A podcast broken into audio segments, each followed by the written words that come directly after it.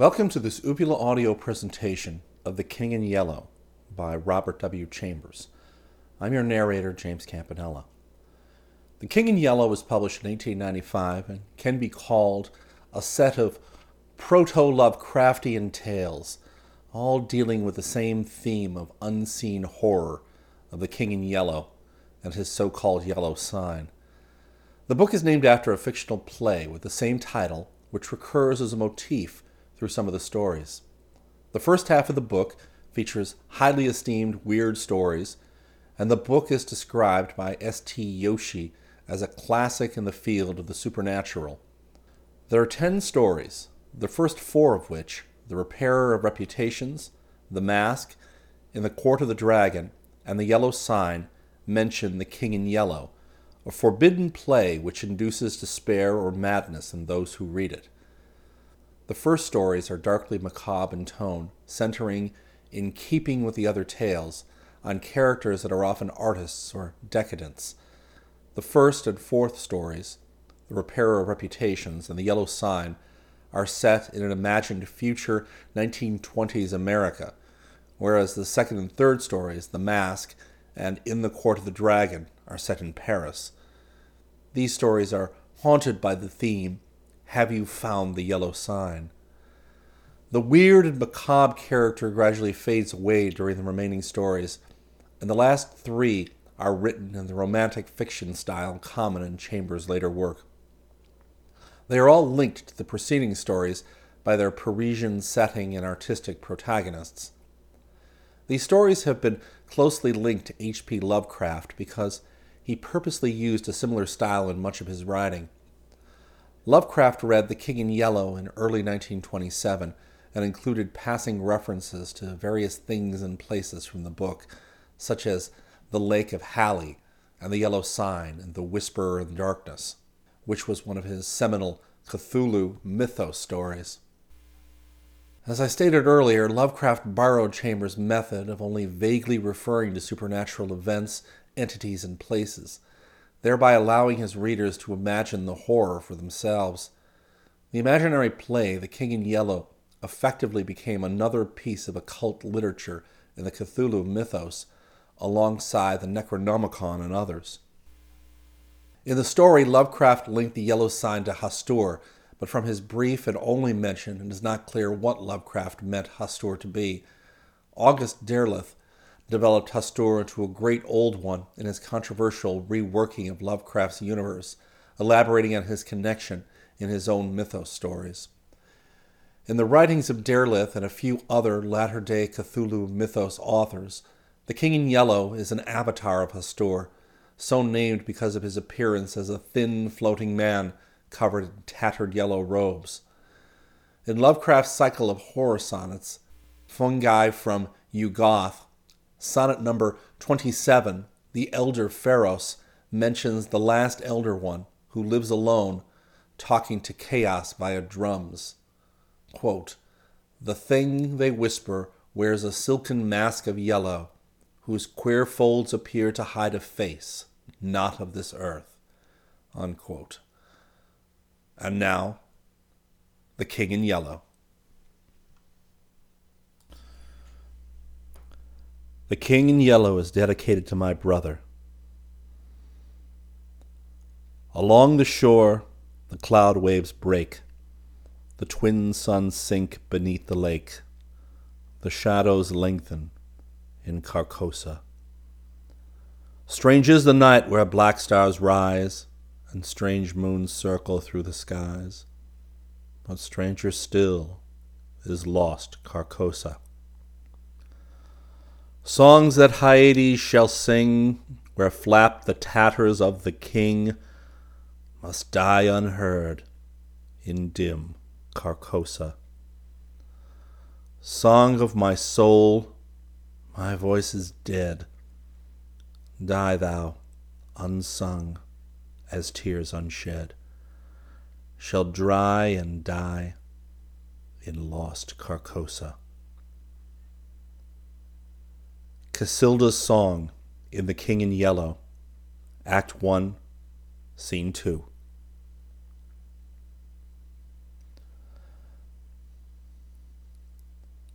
The repairer of reputations. Do not mock the insane. Their madness lasts longer than ours. That is the only difference. Chapter 1 Toward the end of the year 1920, the government of the United States had practically completed the program adopted during the last months of President Winthrop's administration the country was apparently tranquil. Everyone knows how the tariff and labor questions were settled. The war with Germany, incident on the country's seizure of the Samoan Islands, had left no visible scars upon the Republic, and the temporary occupation of Norfolk by the invading army had been forgotten in the joy over repeated naval victories and the subsequent ridiculous blight of General von Gartenlaub's forces in the state of New Jersey. The Cuban and Hawaiian investments had paid 100%, and the territory of Samoa was well worth its cost as a coaling station. The country was in a superb state of defense.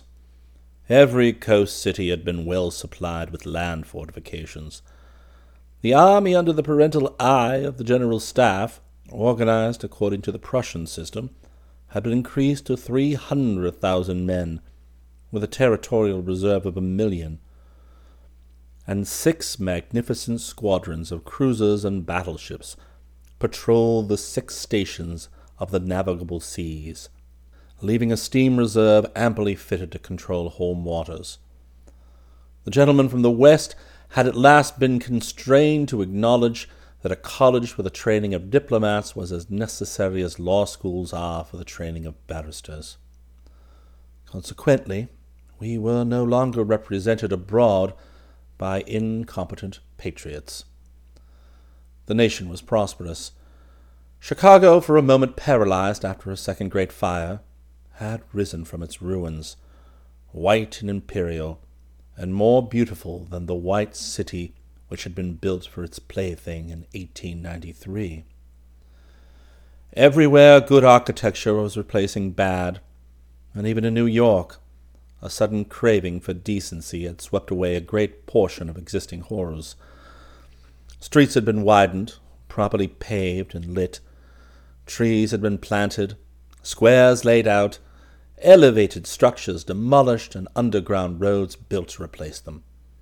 The new government buildings and barracks were fine bits of architecture, and the long system of stone quays which completely surrounded the island had been turned into parks, which proved a godsend to the population. The subsidizing of the State Theatre and State Opera brought its own reward. The United States National Academy of Design was much like European institutions of the same kind. Nobody envied the Secretary of Fine Arts, either his cabinet position or his portfolio. The Secretary of Forestry and Game Preservation had a much easier time, thanks to the new system of national mounted police. We had profited well by the latest treaties with France and England. The exclusion of foreign born Jews as a measure of self preservation, the settlement of the new independent Negro state of Suanee, the checking of immigration, the new laws concerning naturalization, and the gradual centralization of power in the executive all contributed to national calm and prosperity. When the government solved the Indian problem, and squadrons of Indian cavalry scouts in native costume were substituted for the pitiable organizations tacked on to the tail of skeletonized regiments by a former Secretary of War, the nation drew a long sigh of relief. When, after the colossal Congress of Religions, bigotry and intolerance were laid in their graves, and kindness and charity began to draw warring sects together, many thought the millennium had arrived, at least in the New World, which, after all, is a world by itself. But self preservation is the first law and the United States had to look on in helpless sorrow as Germany, Italy, Spain, and Belgium writhed in the throes of anarchy, while Russia, watching from the Caucasus, stooped and bound them up one by one. In the city of New York, the summer of 1899 was signaled by the dismantling of the elevated railroads. The summer of 1900 will live in the memories of New York people for many a cycle. The Dodge statue was removed in that year. In the following winter began that agitation for the repeal of the laws prohibiting suicide, which bore its final fruit in the month of April 1920, when the first government lethal chamber was opened on Washington Square. I had walked down that day from Dr. Archer's house on Madison Avenue, where I had been as a mere formality. Ever since that fall from my horse, four years before, I had been troubled at times with pains in the back of my head and neck, but now for months they had been absent, and the doctor sent me away that day, saying there was nothing more to be cured in me. It was hardly worth his fee to be told that. I knew it myself. Still, I did not grudge him the money. What I minded was the mistake which he had first made, when they picked me up from the pavement where I lay unconscious, and somebody had mercifully sent a bullet through my horse's head. I was carried to Dr. Archer, and he, pronouncing my brain affected, placed me in his private asylum, where I was obliged to endure treatment for insanity. At last he decided that I was well, and I, knowing that my mind had always been as sound as his, if not sounder, paid my tuition, as he jokingly called it, and left. I told him, smiling, that I would get even with him for his mistake, and he laughed heartily and asked me to call once in a while. I did so, hoping for a chance to even up accounts, but he gave me none, and I told him I would wait. The fall from my horse had fortunately left no evil results. On the contrary, it had changed my whole character for the better. From a lazy young man about town, I had become active, energetic, temperate, and above all, oh, above all else, ambitious. There was only one thing which troubled me. I laughed at my own uneasiness, and yet it troubled me. During my convalescence, I had bought and read for the first time The King in Yellow. I remember, after finishing the first act, that it occurred to me that I had better stop. I started up and flung the book into the fireplace. The volume struck the barred grate and fell open on the hearth in the firelight. If I had not caught a glimpse of the opening words of the second act, I should never have finished it. But as I stooped to pick it up, my eyes became riveted to the open page, and with a cry of terror, or perhaps it was of joy so poignant that I suffered in every nerve, I snatched the thing out of the coals and crept shaking to my bedroom, where I read it and reread it, and wept and laughed, and trembled with a horror which at times assails me yet. This is the thing that troubles me, for I cannot forget Carcosa, where black stars hang in the heavens, where the shadows of men's thoughts lengthen in the afternoon, when the twin suns sink into the lake of Hali, and my mind will bear forever the memory of the pallid mask. I pray God will curse the writer, as the writer has cursed the world with this beautiful, stupendous creation, terrible in its simplicity, irresistible in its truth, a world which now trembles before the King in Yellow. When the French government seized translated copies which had just arrived in Paris, London, of course, became eager to read it. It is well known how the book spread like an infectious disease from city to city, continent to continent, barred out here, confiscated there, denounced by the press and pulpit, censured even by the most advanced of literary anarchists. No definite principles had been violated in those wicked pages, no doctrine promulgated, no convictions outraged. It could not be judged by any known standard. Yet, although it was acknowledged that the supreme note of art had been struck in The King in Yellow, all felt that human nature could not bear the strain, nor thrive on words in which the essence of purest poison lurked. The very banality and innocence of the first act only allowed the blow to fall afterward with more awful effect. It was, I remember, the thirteenth day of April 1920 that the first government lethal chamber was established on the south side of Washington Square, between Wooster Street and South Fifth Avenue. The block, which had formerly consisted of a lot of shabby old buildings, used as cafes and restaurants for foreigners, had been acquired by the government in the winter of 1898. The French and Italian cafes and restaurants were torn down. The whole block was enclosed by a gilded iron railing and converted into a lovely garden with lawns and flowers and fountains. In the center of the garden stood a small white building, severely classical in architecture, and surrounded by thickets of flowers. Six ionic columns supported the roof, and the single door was of bronze. A splendid marble group of the Fates stood before the door, the work of a young American sculptor, Boris Yvain, who died in Paris when only twenty three years old. The inauguration ceremonies were in progress as I crossed University Place and entered the square. I threaded my way through the silent throng of spectators, but was stopped at Fourth Street by a cordon of police. A regiment of United States Lancers were brought up in a hollow square around the lethal chamber. On a raised tribune facing Washington Park stood the governor of New York and behind him were grouped the mayor of New York and Brooklyn, the inspector general of police, the commandant of the state troops, Colonel Livingston, military aide to the President of the United States, General Blount, commanding a Governor's Island, Major General Hamilton, commanding the garrison of New York and Brooklyn, Admiral Buffby of the fleet in the North River, Surgeon General Lanceford, the staff of National Free Hospital, Senators Wise and Franklin of New York, and the Commissioners of Public Works. The Tribune was surrounded by a squadron of hussars of the National Guard.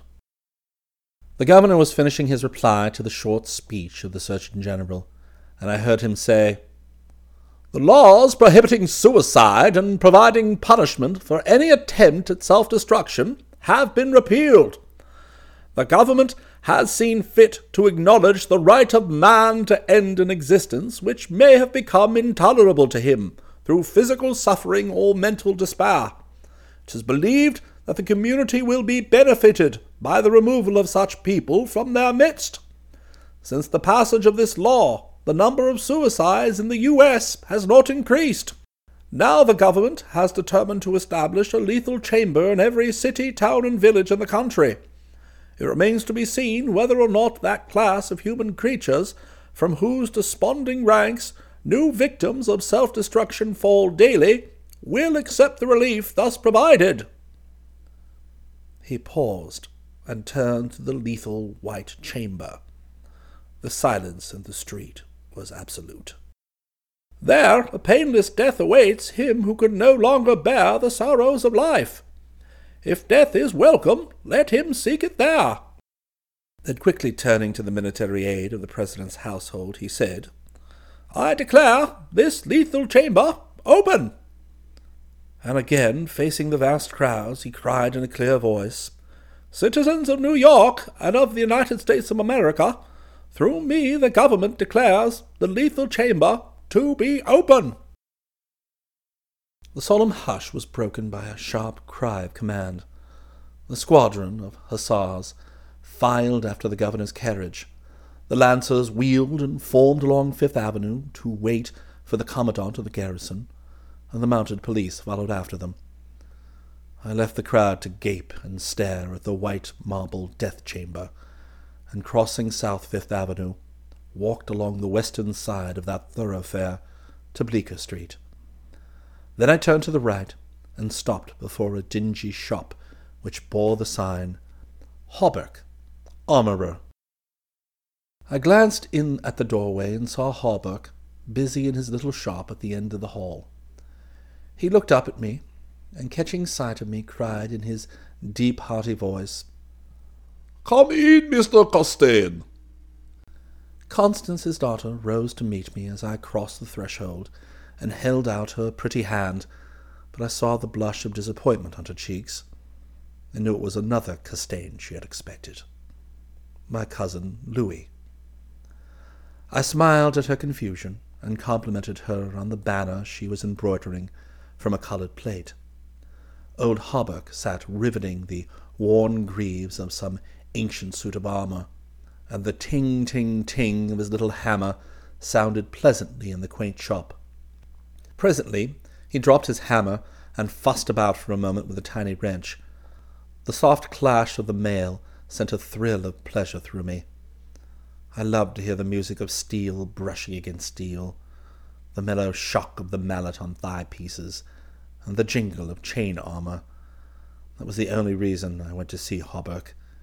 He had never interested me personally, nor did Constance, except for the fact of her being in love with Louis. This did occupy my attention, and sometimes even kept me awake at night, but I knew in my heart that all would come right, and that I should arrange their future as I expected to arrange that of my kind doctor, John Archer.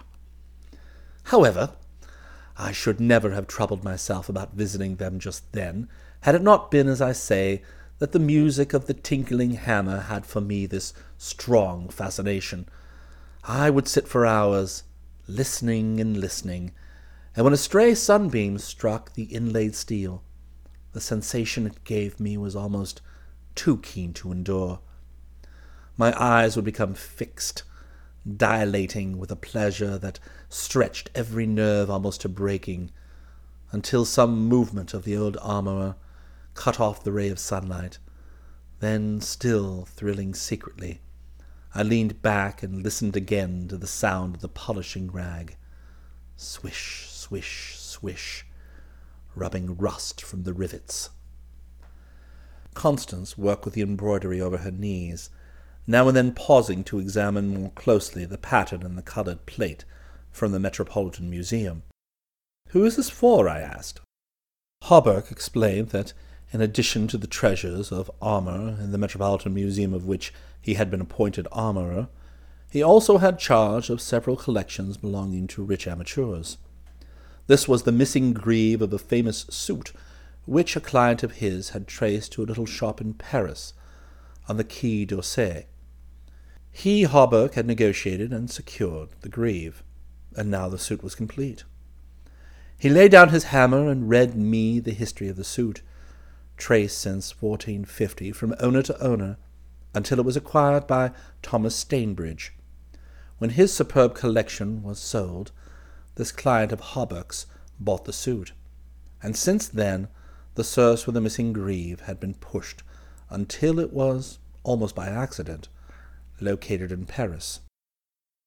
Did you continue the search so persistently without any certainty of the greave being still in existence? I demanded.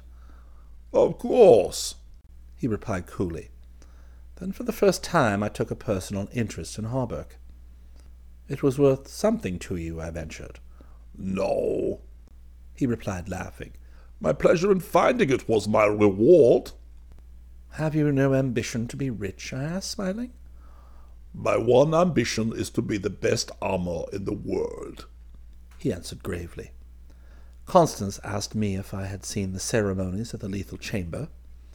She herself had noticed cavalry passing up Broadway that morning, and had wished to see the inauguration, but her father wanted the banner finished and she had stayed at his request. Did you see your cousin, Mr. Castaigne, there? She asked with the slightest tremor in her soft eyelashes. No, I replied carelessly. Louis's regiment is manoeuvring out in Westchester County. I rose and picked up my hat and cane. Are you going upstairs to see that lunatic again? laughed old Hawberk. If Hawberk knew how I loathe the word lunatic, he would never have used it in my presence. It rouses certain feelings within me which I do not care to explain. However, I answered him quietly, I think I shall drop in and see Mr. Wilde for a moment or two. Poor fellow, said Constance with a shake of her head. It must be so hard to live alone year after year, poor, crippled, and almost demented. It's very good of you, Mr. Castaigne, to visit him as often as you do. I think he is vicious, observed Hawberk, beginning again with his hammer. I listened to the golden tinkle on the greave plates. When he had finished, I replied, No, he is not vicious, nor is he in the least demented. His mind is a wonder chamber, from which he can extract treasures that you and I would give years of our life to acquire. Hawberk laughed. I continued a little impatiently. He knows history as no one else could know it. Nothing, however trivial, escapes his search, and his memory is so absolute, so precise in details, that were it known in New York that such a man existed, the people could not honor him enough. Nonsense, muttered Hawberk, searching on the floor for a fallen rivet. Is it nonsense? I asked, managing to suppress what I felt. Is it nonsense when he says that the tassets and cuissards of the enamelled suit of armour commonly known as the Prince's Emblazoned can be found among a mass of rusty theatrical properties, broken stoves and rag pickers' refuse in a garret in Pell Street? Hawberk's hammer fell to the ground, but he picked it up and asked, with a great deal of calm, how I knew that the tassets and the left cuissard were missing from the Prince's Emblazoned. I did not know until Mr. Wilde mentioned it to me the other day. He said they were in a garret at 998 Pell Street. Nonsense! he cried, but I noticed his hand trembling under his leather apron. Is this nonsense too? I asked pleasantly. Is it nonsense when Mr. Wilde continually speaks of you as the Marquis of Avonshire, and of Miss Constance as I did not finish, for Constance had started to her feet with terror written in her every feature. Hawberk looked at me and slowly smoothed his leathern apron. That is impossible, he observed. Mr. Wilde may know a great many things. About armour, for instance, and the Prince's Emblazoned, I interposed, smiling. Yes, he continued slowly. About armour also may be, but He's wrong in regard to the Marquis of Avonshire, who, as you know, killed his wife's traducer years ago, and went to Australia where he did not long survive his wife. Mr. Wilde is wrong, murmured Constance. Her lips were blanched, but her voice sweet and calm. Let us agree, if you please, that in this one circumstance Mr. Wilde is wrong, I said. Chapter 2 I climbed the three dilapidated flights of stairs, which I had so often climbed before, and knocked at a small door at the end of the corridor. Mr. Wilde opened the door, and I walked in. When he had double locked the door and pushed a heavy chest against it, he came and sat down beside me, peering up into my face with his little light-colored eyes.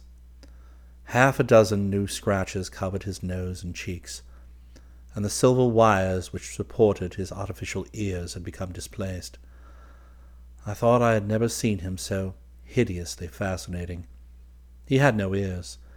The artificial ones, which now stood out at an angle from the fine wire, were his one weakness. They were made of wax and painted a shell pink, but the rest of his face was yellow. He might better have revelled in the luxury of some artificial fingers for his left hand, which was absolutely fingerless.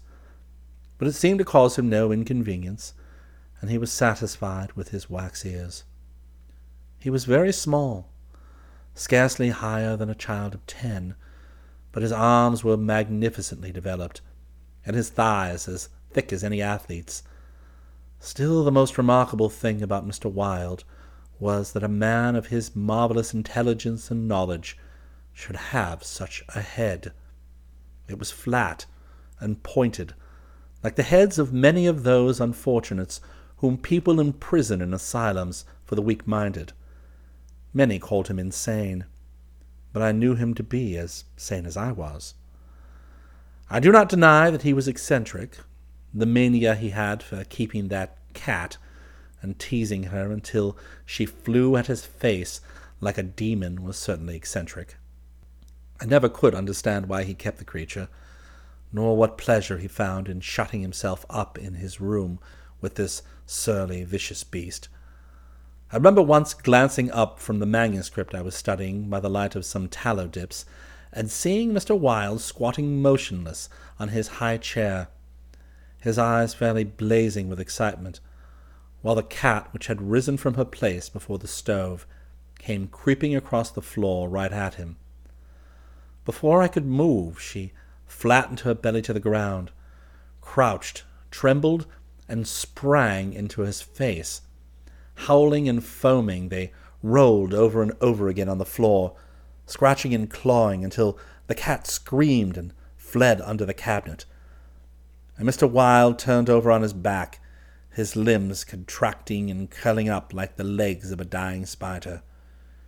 He was eccentric. Mr. Wilde had climbed back into his high chair, and after studying my face, picked up a dog-eared ledger and opened it. Henry B. Matthews, he read, bookkeeper with Whysot and Company, dealers in church ornaments, called April 3rd. Reputation damaged on the racetrack, known as a welcher. Reputation to be repaired by August 1st. Retainer $5. He turned the page and ran his fingerless knuckles down the closely written columns. P. Greene Dusenberry, minister of the gospel, Fairbeach, New Jersey. Reputation damaged in the Bowery, to be repaired as soon as possible. Retainer a hundred dollars. He coughed and added, Called April 6th. Then you are not in need of money, Mr. Wilde? I inquired. Listen. He coughed again. Mrs. C. Hamilton Chester of Chester Park, New York City, called April 7th. Reputation damaged at Dieppe, France. To be repaired by October 1st. Retainer $500. Note C. Hamilton Chester, Captain USS Avalanche, ordered home from South Sea Squadron October 1st. Well, I said, the profession of a repairer of reputations is lucrative. His colorless eyes sought mine. I only wanted to demonstrate that I was correct. You said it was impossible to succeed as a repairer of reputations, that even if I did succeed in certain cases, it would cost me more than I would gain by it. Today I have 500 men in my employ who are poorly paid, but who pursue the work with an enthusiasm which possibly may be born of fear. These men enter every shade and grade of society. Some are even pillars of the most exclusive social temples. Others are the prop and pride of the financial world. Still others hold undisputed sway among the fancy and the talent. I choose them at my leisure from those who reply to my advertisements. It is easy enough. They are all cowards. I could treble the number in twenty days if I wished. So you see, those who have in their keeping the reputations of their fellow citizens, I have in my pay. They may turn on you, I suggested. He rubbed his thumb over his cropped ears and adjusted the wax substitutes. I think not, he murmured thoughtfully. I seldom have to apply the whip, and then only once. Besides, they like their wages. How do you apply the whip? I demanded. His face for a moment was awful to look upon. His eyes dwindled to a pair of green sparks. I invite them to come and have a little chat with me, he said in a soft voice. A knock at the door interrupted him, and his face resumed its amiable expression. Who's that? I inquired. Mr. Steylette, was the answer. Come tomorrow, replied Mr. Wilde. Impossible, began the other, but was silenced by a sort of bark from Mr. Wilde. Come tomorrow, he repeated. We heard somebody move away from the door and turn the corner by the stairway. Who is that? I asked. Arnold Steylette, owner and editor in chief of the great New York Daily. He drummed on the ledger with his fingerless hand, adding, I pay him very badly, but he thinks it's a good bargain. Arnold Steylette? I repeated, amazed. Yes, said Mr. Wilde with a self satisfied cough. The cat which had entered the room as he spoke hesitated, looked up at him, and snarled. He climbed down from the chair, and squatting on the floor, took the creature into his arms and caressed her. The cat ceased snarling, and presently began loud purring, which seemed to increase in timbre as he stroked her. Where are the notes? I asked. He pointed to the table, and for the hundredth time I picked up the bundle of manuscript entitled The Imperial Dynasty of America. One by one I studied the well worn pages, worn only by my own handling, and although I knew it all by heart from the beginning, when from Carcosa, the Hyades, Hastur, and Aldebaran, to Castaigne Louis de Calvados, born December 19th, 1877, I read it with an eager, rapt attention, pausing to repeat parts of it aloud, and dwelling especially on Hildred de Calvados, only son of Hildred Castaigne and Edythe Landes Castaigne, first in succession, etc., etc. When I finished, Mr. Wilde nodded and coughed. Speaking of your legitimate ambition, how do Constance and Louis get along? She loves him, I replied simply. The cat on his knee suddenly turned and struck at his eyes, and he flung her off and climbed onto the chair opposite me. And Dr. Archer, but that's a matter you can settle any time you wish, he added. Yes, I replied. Dr. Archer can wait. But it's time I saw my cousin Louis. It is time, he repeated. Then he took another ledger from the table and ran over the leaves rapidly. We are now in communication with 10,000 men. We can count on 100,000 within the first 28 hours, and in 48 hours the state will rise in mass. The country follows the state, and the portion that will not, I mean California in the northwest, might better never have been inhabited. I shall not send them the yellow sign. The blood rushed to my head, but I only answered, A new broom sweeps clean. The ambition of Caesar and of Napoleon pales before that which could not rest until it had seized the minds of men and controlled even their unborn thoughts, said Mr. Wilde. You are speaking of the king in yellow, I groaned with a shudder. He is a king whom emperors have served. I am content to serve him, I replied. Mr. Wilde sat rubbing his ears with his crippled hand. Perhaps Constance does not love him, he suggested. I started to reply, but a sudden burst of military music from the street below drowned my voice. The 20th Dragoon Regiment, formerly in garrison at Mount St. Vincent, was returning from maneuvers in Westchester County to its new barracks on East Washington Square. It was my cousin's regiment. They were a fine lot of fellows in their pale blue, tight fitting jackets, jaunting busbies, and white riding breeches with the double yellow stripe, into which their limbs seemed moulded. Every other squadron was armed with lances, from the metal points of which fluttered yellow and white pennons. The band passed, playing the regimental march.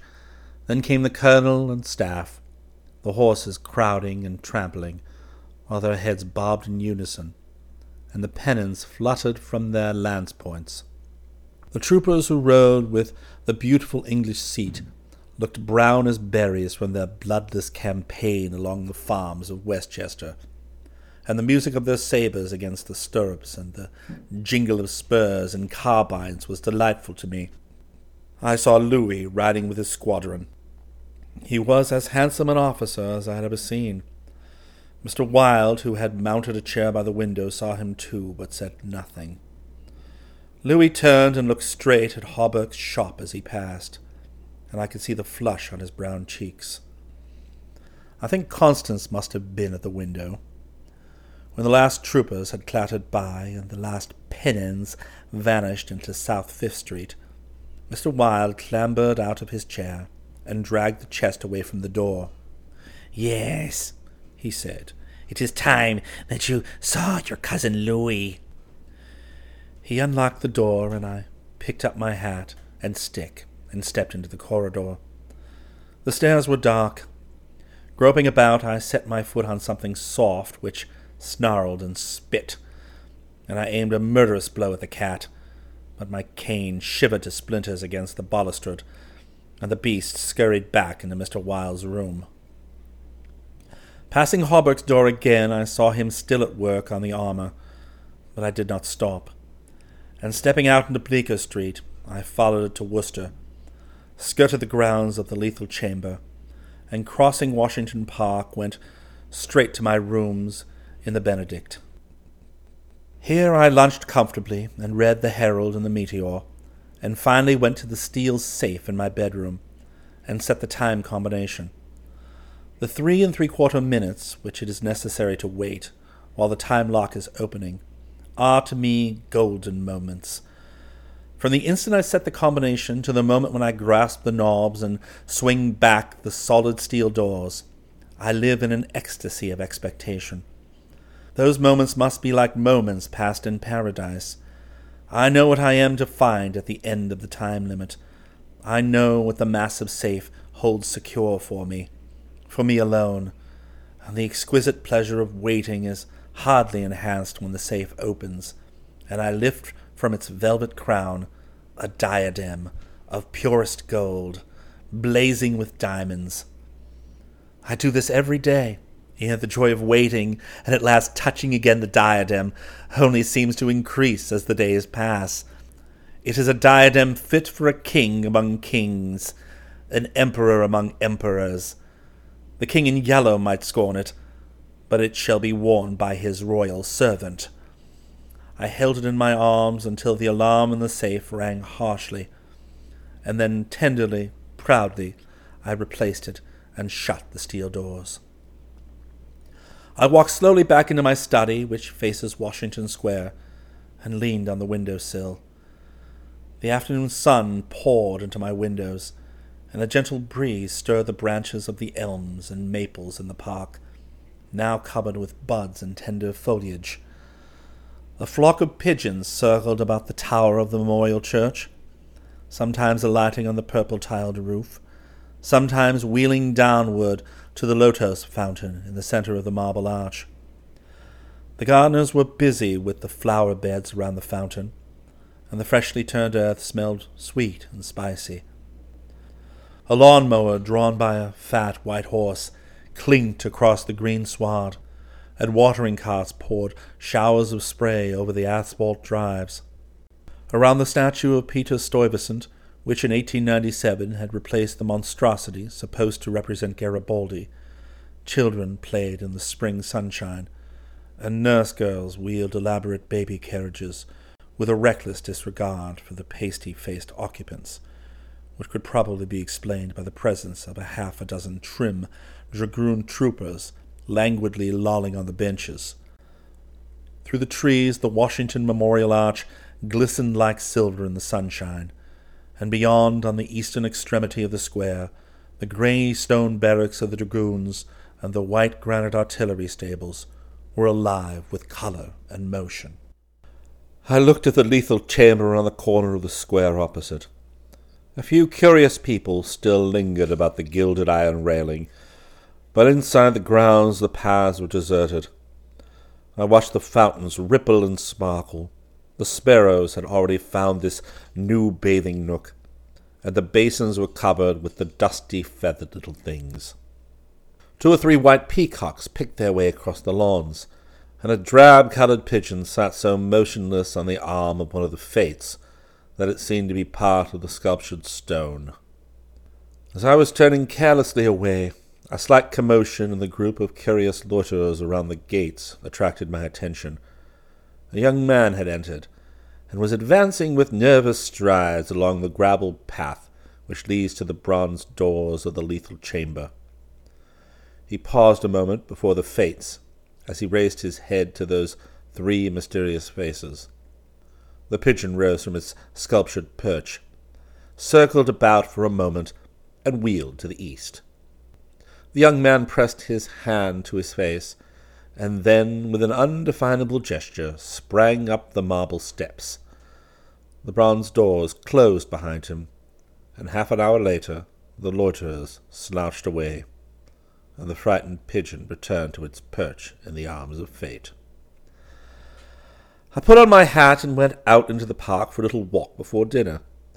As I crossed the central driveway, a group of officers passed, and one of them called out, Hello, Hildred, and came back to shake hands with me. It was my cousin Louis, who stood smiling and tapping his spurred heels with his riding whip. Just back from Westchester, he said. Been doing the bucolic. Milk and curds, you know. Dairy maids in sunbonnets who say howdy, and I don't think when you tell them they're pretty. I'm nearly dead from a square meal at Delmonico's. What's the news, eh? There is none, I replied pleasantly. I saw your regiment coming in this morning. Did you? I didn't see you. Where were you? In Mr. Wilde's window. Oh, hell! he began impatiently. That man is stark mad. I don't understand why you. He saw how annoyed I felt by this outburst and begged my pardon. Really, old chap, I don't mean to run down a man you like, but for the life of me I can't see what the deuce you find in common with Mr. Wilde. He's not well bred, to put it generously. He's hideously deformed. His head is the head of a criminally insane person. You know yourself he's been in an asylum. So have I, I interrupted calmly. Louis looked startled and confused for a moment, but recovered and slapped me heartily on the shoulder. But you are completely cured, he began, but I stopped him again. I suppose you mean that I was simply acknowledged never to have been insane. Of course that. That's what I meant, he laughed. I disliked his laugh because I knew it was forced, but I nodded gaily and asked him where he was going. Louis looked after his brother officers who had now almost reached Broadway. We'd intended to sample a Brunswick cocktail, but to tell you the truth, I was anxious for an excuse to go and see Hawberk instead. Come along, I'll make you my excuse. We found old Hawberk neatly attired in a fresh spring suit, standing at the door of his shop and sniffing the air. I had just decided to take Constance for a little stroll before dinner, he replied to the impetuous volley of questions from Louis. We thought of walking on the park terrace along the North River. At that moment Constance appeared and grew pale and rosy by turns as Louis bent over her small gloved fingers. I tried to excuse myself, alleging an engagement uptown, but Louis and Constance would not listen, and I saw I was expected to remain and engage old Hawberk's attention. After all, it would be just as well if I kept my eye on Louis, I thought, and when they hailed a Spring Street horse car, I got in after them and took my seat beside the armourer. The beautiful line of parks and granite terraces overlooking the wharves along the North River, which were built in 1910 and finished in the autumn of 1917, had become one of the most popular promenades in the metropolis. They extended from the Battery to 190th Street, overlooking the noble river and affording a fine view of the Jersey shore and highlands opposite. Cafes and restaurants were scattered here and there among the trees, and twice a week military bands from the garrison played in the kiosks on the parapets. We sat in the sunshine on the bench at the foot of the equestrian statue of General Sheridan. Constance tipped her sunshade to shield her eyes, and she and Louis began a murmuring conversation, which was impossible to catch. Old Hawberk, leaning on his ivory-headed cane, lit an excellent cigar the mate to which I politely refused, and smiled at vacancy. The sun hung low above the Staten Island woods, and the bay was dyed with golden hues reflected from the sun-warmed sails of the shipping in the harbour. Brigs, schooners, yachts, clumsy ferry boats, their decks swarming with people, railroad transports carrying lines of brown and blue and white freight cars, stately sound steamers, déclassé tramp steamers, coasters, dredgers, scows, and everywhere pervading the entire bay, impudent little tugs, puffing and whistling officiously. These were crafts which churned the sunlight waters as far as the eye could reach. In calm contrast to the hurry of sailing vessel and steamer, a silent fleet of white warships lay motionless in midstream. Constance's merry laugh aroused me from my reverie. What are you staring at? she inquired. Nothing. The fleet, I smiled. Then Louis told us what the vessels were, pointing out each by its relative position to the old red fort on Governor's Island. That little cigar shaped thing is a torpedo boat, he explained. There are four more lying close together. They are the Tarpon, the Falcon, the Sea Fox, and the Octopus. The gunboats just above are the Princeton, the Champlain, the Stillwater, and the Erie. Next to them lie the cruisers Farragut and Los Angeles, and above them the battleships California and Dakota, and the Washington, which is the flagship. Those two squatty looking chunks of metal, which are anchored there off Castle William, are the double turreted monitors, terrible and magnificent, and behind them lies the ram, Osceola. Constance looked at him with deep approval in her beautiful eyes. What loads of things you know for a soldier, she said, and we all joined in the laugh which followed. Presently, Louis rose with a nod to us and offered his arm to Constance, and they strolled away along the river wall. Hawberk watched them for a moment, and then turned to me. Mr. Wilde was right, he said.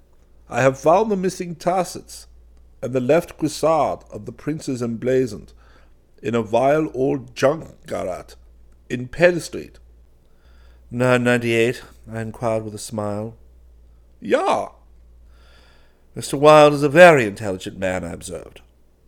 I want to give him the credit of this most important discovery, and I intend that it shall be known. He is entitled to the fame of it. He will not thank you for it, I answered sharply. Please say nothing about it. Do you know what it is worth? said Hawberk. No. Fifty dollars, perhaps?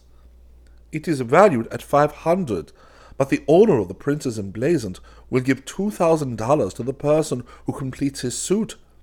That reward also belongs to Mr. Wilde. He does not want it. He refuses it, I answered angrily. What do you know about Mr. Wilde? He doesn't need the money. He is rich, or will be, richer than any living man except myself. What will we care for money then? What will we care, he and I, when. when. When what? demanded Hawberk, astonished. You will see, I replied on my guard again. He looked at me narrowly, much as Dr. Archer used to, and I knew he thought I was mentally unsound. Perhaps it was fortunate for him he did not use the word lunatic just then. No, I replied to his unspoken thought, I am not mentally weak. My mind is as healthy as Mr. Wilde's. I do not care to explain just yet what I have on hand, but it is an investment which will pay more than mere gold, silver, and precious stones. It will secure the happiness and prosperity of a continent. Yes, a hemisphere. Oh, said Hawberk. And eventually, I continued more quietly, it will secure the happiness of the whole world. And incidentally, your own happiness and prosperity, as well as Mr. Wilde's? Exactly, I smiled, but I could have throttled him for taking that tone. He looked at me in silence for a while, and then said very gently, Why don't you give up your books and studies, Mr. Castaigne, and take a tramp over the mountains somewhere or other? You used to be fond of fishing. Take a cast or two at the trout at the Rangeleys. I don't care for fishing any more, I answered, without a shade of annoyance in my voice. You used to be fond of everything, he continued. Athletics, yachting, shooting, riding. I have never cared to ride since my fall, I said quietly. Ah, yes, your fall, he repeated, looking away from me. I thought this nonsense had gone far enough, so I brought the conversation back to Mr. Wilde. But he was scanning my face again in a manner highly offensive to me. Uh, Mr. Wilde, he repeated. Do you know what he did this afternoon? He came downstairs and nailed a sign over the hall door next to mine, and it read, Mr. Wilde, repairer of reputations, third bell. Do you know what a repair of reputations can be? I do, I replied, suppressing the rage within. Ah, he said again. Louis and Constance came strolling by and stopped to ask if we would join them. Hawberk looked at his watch.